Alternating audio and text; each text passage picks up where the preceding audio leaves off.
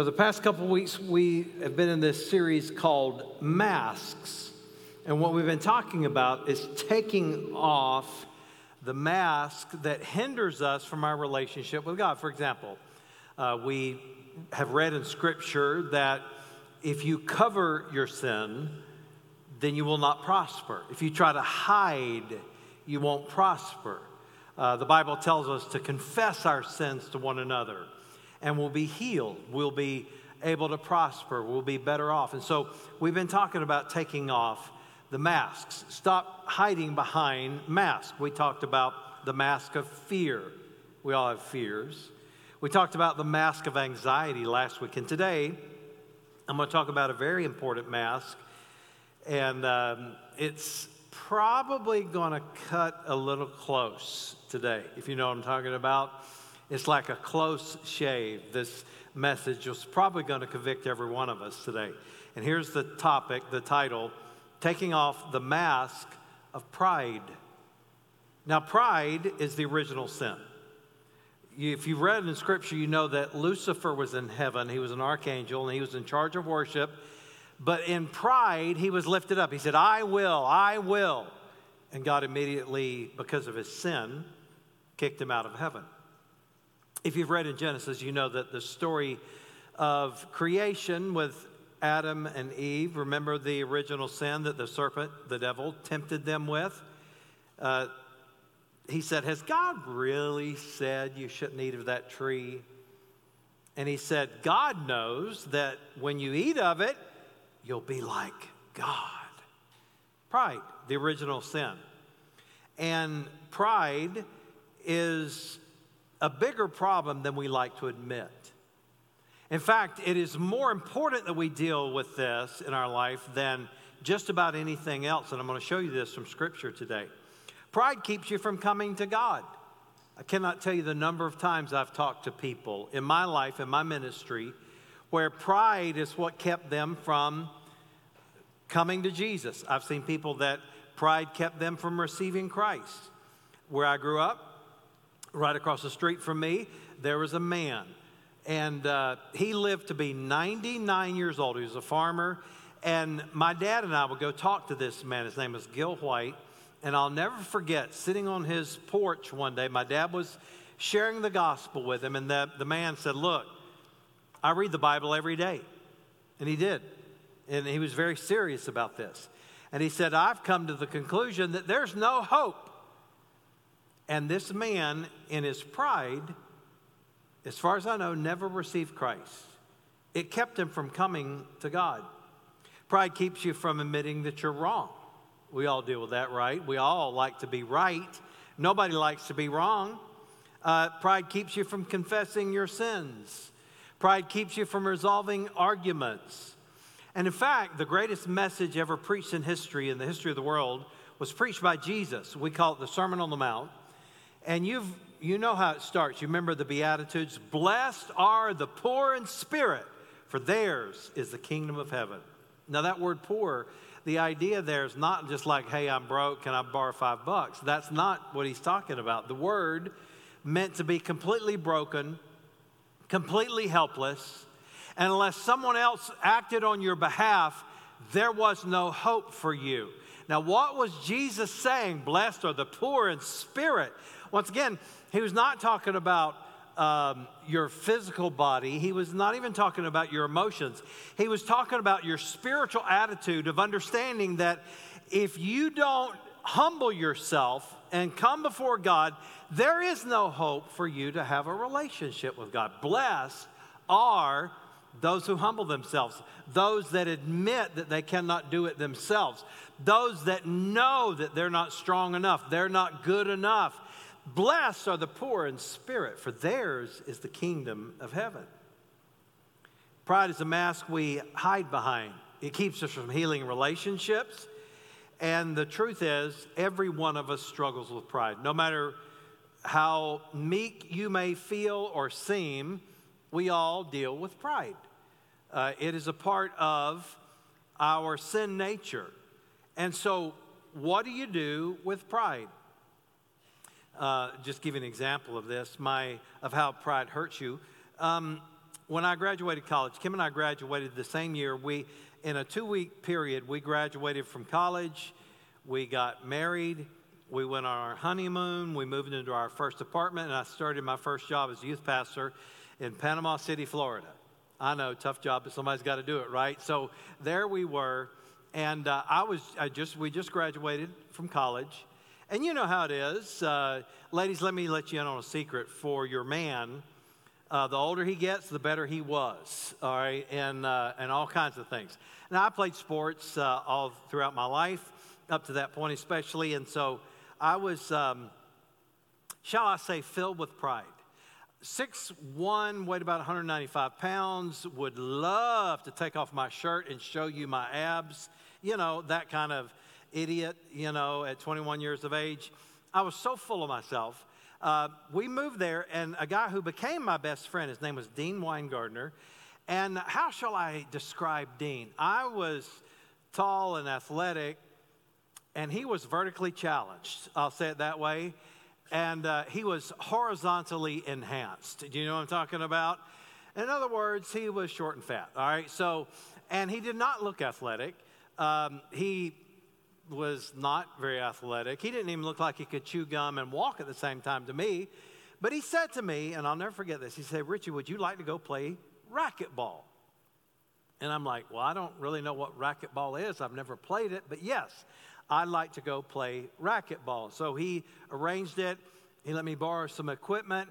And I started learning a little bit about racquetball. And because I was young and dumb and full of pride, I decided that I was going to make this interesting because, after all, I just graduated college. I played sports, uh, you know, I played soccer and, and basketball in college. I was full of myself. And here is this guy. I mean, you know, there's no way that he could be very athletic or very good at any sport, right? So I challenged him. I said, "Dean, here's what we're going to do. Not only are we going to play racquetball, whoever loses has to buy uh, our wives and us a meal at the best restaurant in town." Now, if you're familiar with Panama City, um, they've got a place there called Captain Anderson's, which is very good if you've ever been there, or at the time at least Angelo's Steak Pit. Very nice restaurants and very good food, but also pricey, all right? And so I was just twenty-one years old, didn't have a lot of money, but I was so proud of myself. And so on that day, I'll never forget it. We got there. I'm so confident. I mean, the fact is, I was just tasting the steak from Angelo's Steak Pit, right? And uh, we got there, and the first game, I'm so proud to report to you uh, that the score was twenty-one to nothing. And I had the nothing, all right?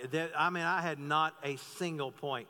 We played three games, and I scored one point in the entire... Now, how could that possibly happen?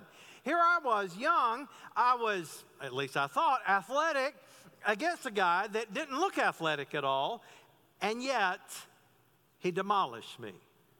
What does that say? Well, I tell you what it tells us is that pride hurts us. I'm going to make this statement, and you may not agree with it, but once I show you from Scripture what the Bible says, I think you will agree with it. Pride is our greatest problem. Now, you may think, well, you know, our problem, our greatest problem is the devil. No, pride's more of a problem than the devil. Now, I realize that we often blame things on the devil, right? The devil made me do it. That's just the way I am. I'm a victim of circumstance, right? But our greatest problem is not the devil. Our greatest problem is not low self-esteem. Now, I know some people think that's the greatest problem, but pride is much, much of a greater problem than low self-esteem. Some think that our upbringing or injustice, and we could go on down the list, but the point is, here's what God tells us to do. God wants us to kill our pride before it kills us.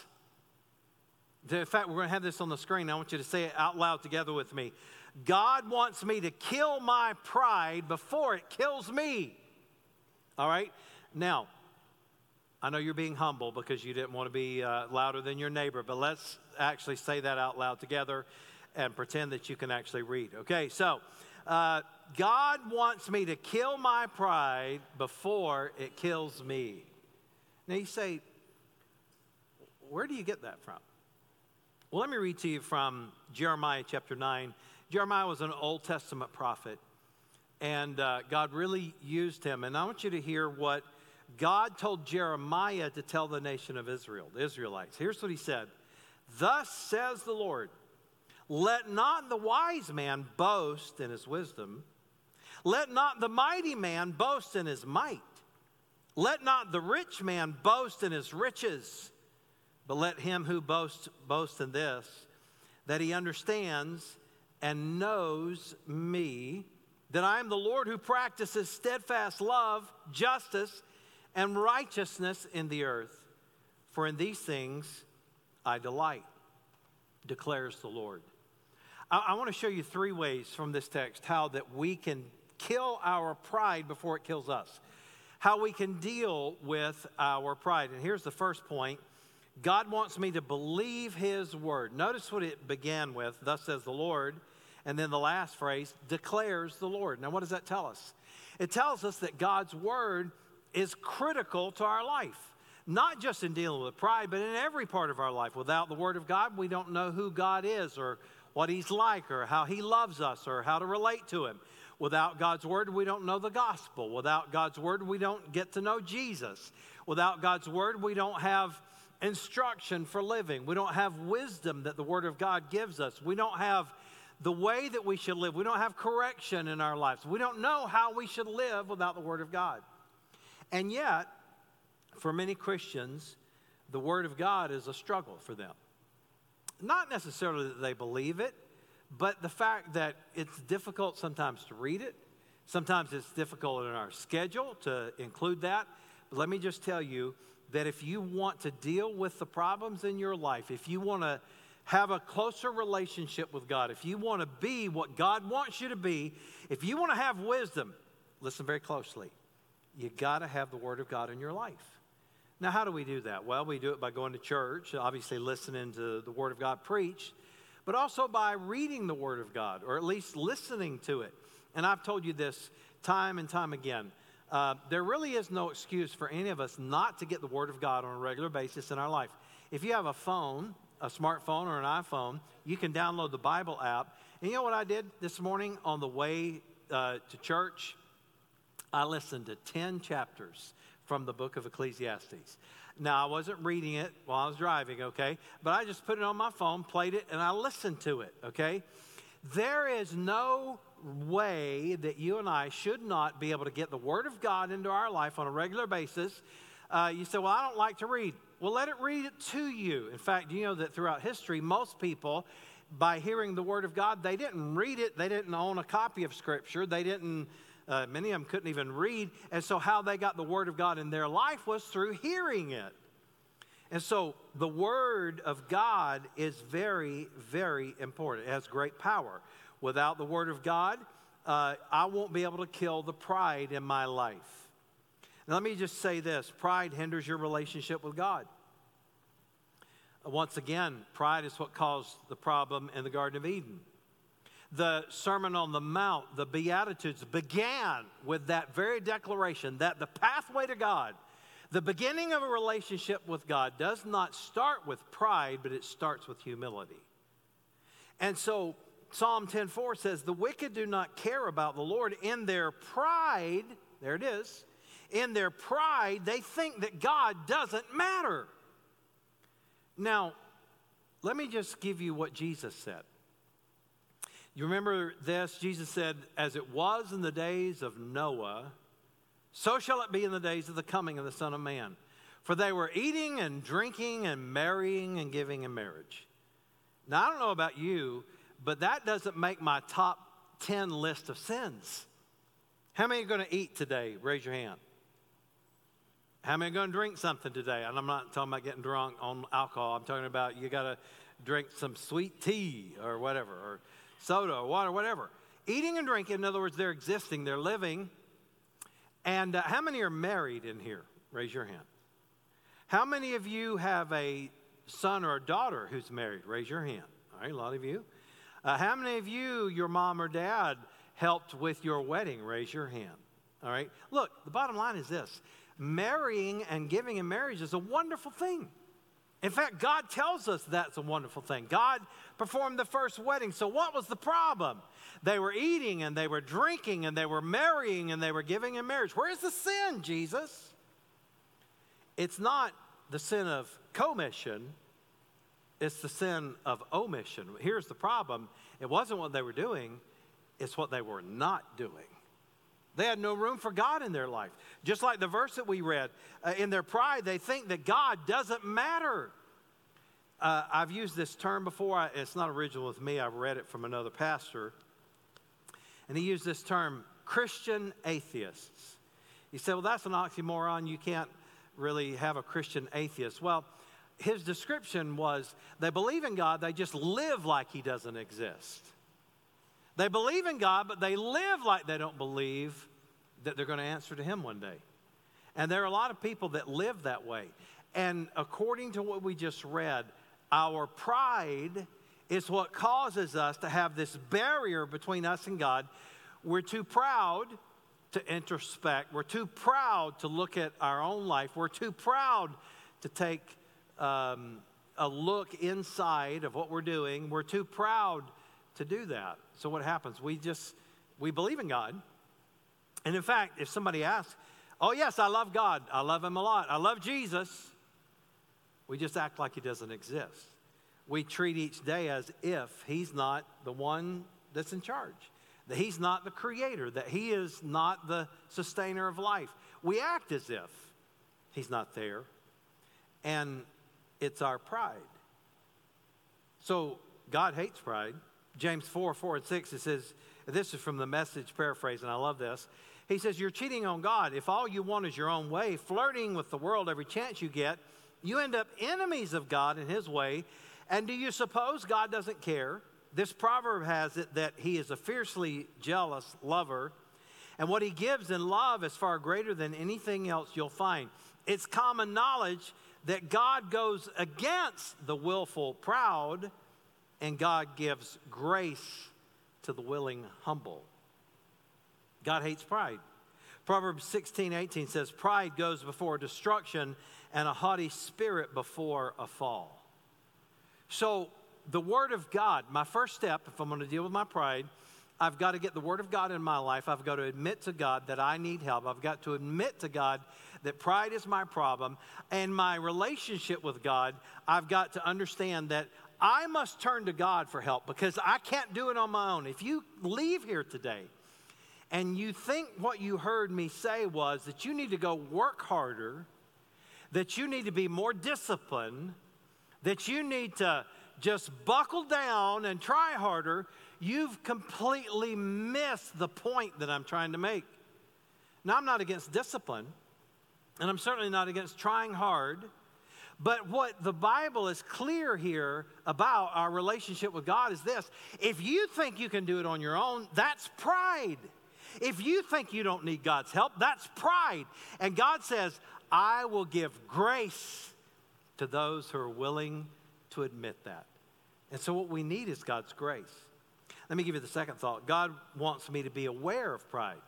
Now, not aware as in I just want to study it, but he wants to be us to be aware of what pride does in our life. We got to get the Word of God in our life. Then we need to be aware of pride. Now, let's look back at our text. He said, let not the wise man boast in his wisdom. Let not the mighty man boast in his might. And let not the rich man boast in his riches. And here's what he's saying. Beware of trusting in your own perspective and wisdom. Let not the wise man boast in his wisdom. You ever just think you got it all figured out? You ever just tell God your plans and he kind of laughs? Listen to what Proverbs three, five, and six says. Trust in the Lord with all your heart. Never rely on what you think you know. Good night. What do you think you know? There are a lot of things. The younger, when I was a young man, I had, I could have been called the answer man because I had answers. I knew what you should do. Didn't matter if I had any experience of that or not. I knew the answer. I knew that I was right. I'm fifty-nine years old now. I've got a lot of life experience under my belt. And I figured out that I don't know much at all, you know. You ever just try to depend on what you think you know? Now, let me ask you this question. Who would you trust? The person that couldn't see because they have limited sight, limited vision, the limited ability to know what was going on, or the person that could see everything? Well, I'm going to trust the one that can see all. And so why would I think that my perspective, my wisdom is better than God's? God not only knows all, he sees all. He, he sees you. Let, let me kind of explain this so you get it. Um, the reason that God is eternal is because he is outside of time and space. You know that God is not waiting for your life to happen. He already sees it. He already knows it. The Bible's pretty clear about this, that before we were ever born, God knew us. He saw us in our mother's womb. He sees the future. He sees the past. And so what God is, God is not looking at his watch up at heaven and saying, boy, I sure do hope that Richie will be here soon. That's not what he's doing. He sees all and knows all. So why would I trust my own perspective rather than God's perspective? Because he already knows it all. He already sees it all. If you have kids and you're a good parent, you have somewhat of a limited experience with this, right? Uh, each of my kids, Kim and I have three kids, they're all adults now. Um, every one of my kids, when they were about eight or nine years old, they asked me if they could drive the car. And I'm like, well, you can't be worse than your mom. All right, so yeah, come on. No, I'm kidding. I'm kidding. If you tell her that, I'm going to punch you in the throat. All right, so... she's not in here right now, so I can say that, all right? So, but no, seriously, the point is, as a parent, you know that there are some things that you know that your kids don't know, right? I mean, there are things you know that they don't know. And yet they think they know, right? They think they know everything most of the time. And it's the same way in our relationship with God. Beware of trusting in your perspective and wisdom, especially, listen, especially, when things are tough, when you got problems. You know what happens to us? We just want to throw our hands up in the air and like, well, if that's the way you're going to treat me, because, you know, hadn't I been good? Hadn't I gone to church? Hadn't I given some money? You ever stop to think about how ridiculous it is for us to tell God how good we are? I mean, he is the God of gods, the Lord of lords, the King of kings. He is the personification of holiness. He is the very thing that defines what is right and wrong. And yet, I want to tell God how good I am. Are you serious? Um, so beware of trusting in your own perspective and wisdom. Beware of trusting in your own strength. He said there, don't let the wise man or the mighty man boast in his might. Zechariah four six, it is not by force nor by strength, but by my spirit, says the Lord of heaven's armies. Trust in God, not your own strength. And then he says, beware of trusting in your possessions. He says, let not the rich man boast in his riches. You know what I've learned?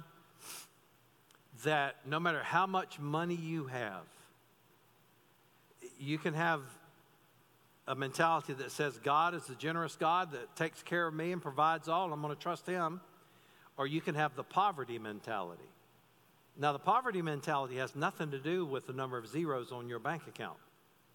The poverty mentality has the idea that there will never be enough. There'll never be enough. And, and that's where greed comes in, because it's like, uh, it's not enough. I want more and more and more. Now, am I against having nice things? No, I, I hope every one of you can be rich, okay? But listen closely. If you trust in your possessions, you're going to have problems.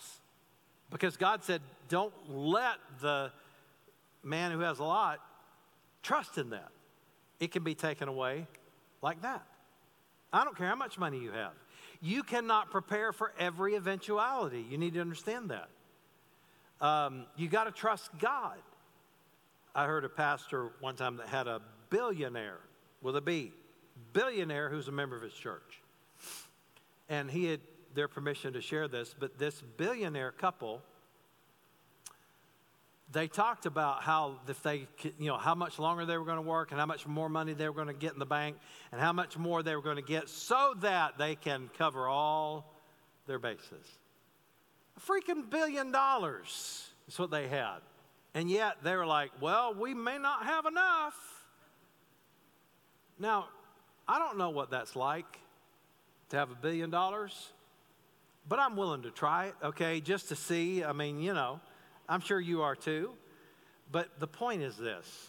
Don't trust in your riches. Don't trust in your possessions. That's not what's going to deliver you. And then here's the third thing. God wants me to boast in him. So, so notice the progression. I get the word of God in my life. I, I get it and understand what pride is, how it hinders my relationship with God. And I begin to understand that the Bible tells me to look clearly at life. It doesn't matter how much money I've got. It doesn't matter how many degrees I have or how wise I think I am. It doesn't matter how strong I am. You can't trust in that. And then God says he wants me to boast in him. Let's, let's read that again. He said, but him, let him who boasts, boast in this, that he understands and knows me. Now, what does that mean? The understanding, that's a relationship with God. If you have an understanding, and once again, this is not trying to suggest that as a person who has a finite mind that you can fully comprehend an infinite God. That's not what he's saying. But you can know what God is like. If you have this picture of God as he is the colossal killjoy up in heaven with the big stick waiting to whap you upside the head every time you get out of line, you've got the wrong view of God. That's not who God is, okay? He says, boast in this, that I am the Lord, and you know me, that you understand me. You know what that means? His grace. That you understand that God is a God of grace. You say, well, you know, uh, what if I don't deserve it? That's why it's called grace. You don't earn it. You don't do anything to deserve it. You don't do anything to keep it. God gives it freely. Ephesians two, eight, nine, it says, for by grace are you saved through faith. It's not of yourselves. It is a gift of God, not of works, lest anyone should boast. You see, how intolerable would it be in heaven if we could earn our way there? I mean, you'd be next door to some blowhard that just talked about how good they were and how many times they went to church and blah, blah, blah, blah, blah. No, we don't get to boast. It's God. It's what he does. He said, you want to boast in something? Boast in my grace. Boast that you know who I am. He said, boast that I am the Lord who practices steadfast love. That's his grace. Justice. Just be thankful that God always does right. Now, I realize that there are questions, and there's certainly nothing wrong with having questions in life. And there are some things I don't have the answer to, and I can't wait to ask God when I get to heaven, okay? So can we all admit that? You're not going to have the answers to every question in life. You're not going to have every I dotted and every T crossed. By the way, if you're waiting on that before you become a follower of Christ, before you give your life to Christ, before you begin this relationship with Jesus, you're never going to do it. You know why? Because there are some things in life that you're just not going to have the answers to. That's why the Bible calls it faith. God doesn't call us to blind faith. He says without that faith is the uh, the hope of things, uh, it's the evidence of things uh, hoped for. Well, Hebrews eleven, one. Now, faith is the substance of things hoped for, the evidence of things not seen. All right? So there's there's substance to it. There's evidence. I get tickled at people that claim that they're atheists. And I say claim because somebody to make a bold assertion that there is a God and they know it for sure is mighty arrogant. That's saying, I know everything there is to know in the universe. I can at least respect intellectually a person that says, I'm an agnostic, I don't know, or I don't believe. I get that, okay?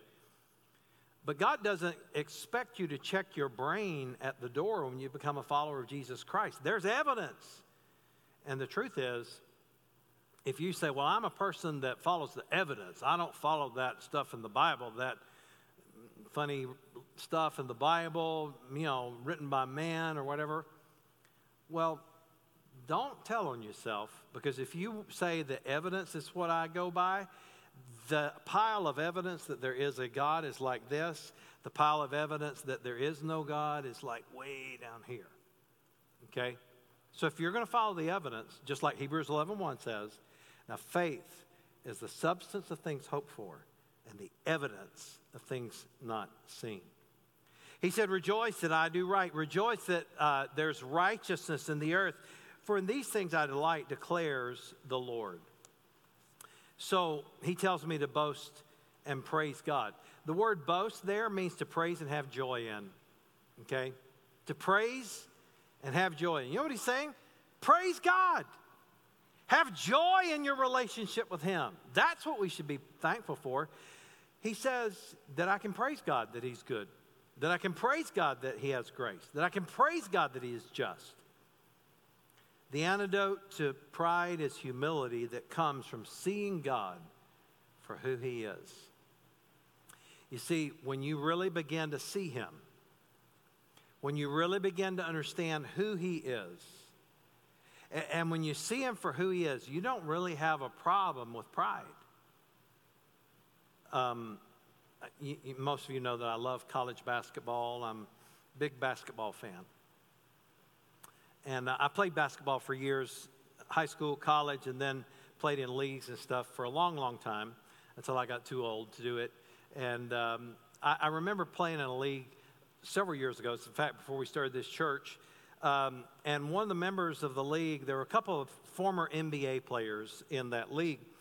And uh, Cliff Livingston, some of you are old enough to remember him. He played for the Atlanta Hawks, played for the Chicago Bulls.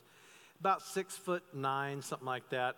And um, I was like, you know, playing and, and I'm, you know, once again, ego was never, a, a lack of ego was never my problem, all right? Especially in everything in life, pretty much. But um, I remember thinking that I was good. I'm talking about good. Good basketball player. I mean, I could shoot. I could handle the ball. I could play defense. I was willing to pass, you know, which is unusual in a rec league. Uh, you know, I was willing to pass the ball off to somebody. And I remember Cliff Livingston was playing on the other team. And I was at the three-point line. And Cliff Livingston was under the basket. Now, once again, played in the N B A, and I had not seen him make a shot. He was taking all these outside shots, and I'm like, how in the world did that guy play in the N B A? And I was at the three-point line, he was in the paint, and I was taking my time, I admit, okay, to shoot this three-point shot, and I kind of wound up, and I released the ball, and he blocked my shot. He was under the basket. I was at the three-point line, and it m- immediately came to my mind, oh, that's why he made the N B A, right? Now, you know what I did not have a problem with? When I was playing with him, ego, thinking that I was better than him because I knew I was in the presence of a guy that was one, at least one time, at one time, one of the world's elite athletes. And I didn't, like, around Cliff Livingston, you know what I didn't do? I didn't talk about how many points a game I scored and how all this stuff. You know why? Because when I stood in the presence of someone that was truly great at the game of basketball, it was no problem for me to be humble. It was no problem for me. You know why? I saw how good he was, and therefore it impacted my attitude. When you begin to see God for who he is, when you begin to focus on Jesus Christ, you don't have a problem letting go of the pride. You don't have a problem with humility. You know why? Because when you see him for who he really is, it makes all the difference in the world. First Peter five, five and six, God resists the proud but gives grace to the humble. Therefore, humble yourselves under the mighty hand of God that he may exalt you in due time. Humility is not denying God's gifts and blessings. You don't have to be that person that walks around acting like God's never blessed you with anything. Humility is not putting yourself down, but using what God has given you for his glory. These people that want to walk around and act like they're humble because they put themselves down, that, that's not humility. Humility is not a lack of desire or godly ambition. Some people think that Humility means you can have no goals in life, or you can have no desire to get better, or you have no desire to, you know, increase your bank account. No, that's not humility. Humility is not the pursuit of mediocrity. You need to understand that. But what God says to us, he resists the proud, but he gives grace to the humble.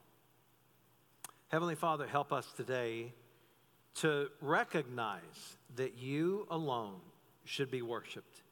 God, help us to be willing to say yes to you. Help us to be willing to receive your grace, to revel in your glory, your goodness, your greatness. And God, give us the ability to be able to trust you, to be able to humble ourselves and come to you. Before I finish my prayer with your head bowed still, what is the Holy Spirit saying to you? Do you need to repent of the sin of pride? I know I've even preparing this message, I had to repent. Now, don't be afraid of the word repent. It means to agree with God. It means to change your mind. It's one of the greatest gifts God has given us, the ability to think like he does, the ability to change, the ability to understand that God is a God of second chances. What is the Lord saying to you? And then I would ask this question, do you need to receive Christ? Don't let pride keep you from being saved. I, the church that I worked in in Florida before we came here, moved to Georgia. I was on staff there, and the pastor's wife came forward one night in a service, and she got saved, and she let everybody know it, and everybody was shocked. They were like, what in the world? And she said this, and they, they kind of let her speak. She said, I'm not going to go to hell for my husband or anybody else. And she talked about how for years she had just kind of played the game and pretended she had done what good pastors' wives do, but that she had never turned her life to Jesus Christ. Don't let pride keep you from God. If today you need to receive Christ, why don't you pray something like this in your heart? Dear Jesus, I believe you're the Son of God, that you died on the cross and rose from the grave for me. I'm committing my life to you right now. I'm asking you to save me. In Jesus' name, amen. If you prayed that prayer online, please mark it at the bottom of the page and let us know. If in the room today you prayed to receive Christ, please, before you leave, please do this. Take that red Next Step card or whatever color that is. Uh, I've been corrected before that it's not red, it's whatever, I don't know, some kind of salmon or fuchsia or something. I don't know what it is, but uh, I'll just call it red. So you take that card and put your name on it that you prayed to receive Christ, and check that box that you prayed to receive Christ. And then drop it on your way out today in the box, okay? Or you can give it to me. I'll be hanging around uh, up front if you'd like to talk to me afterwards. But our point is this. Don't leave here without letting someone know that you've prayed to receive Christ.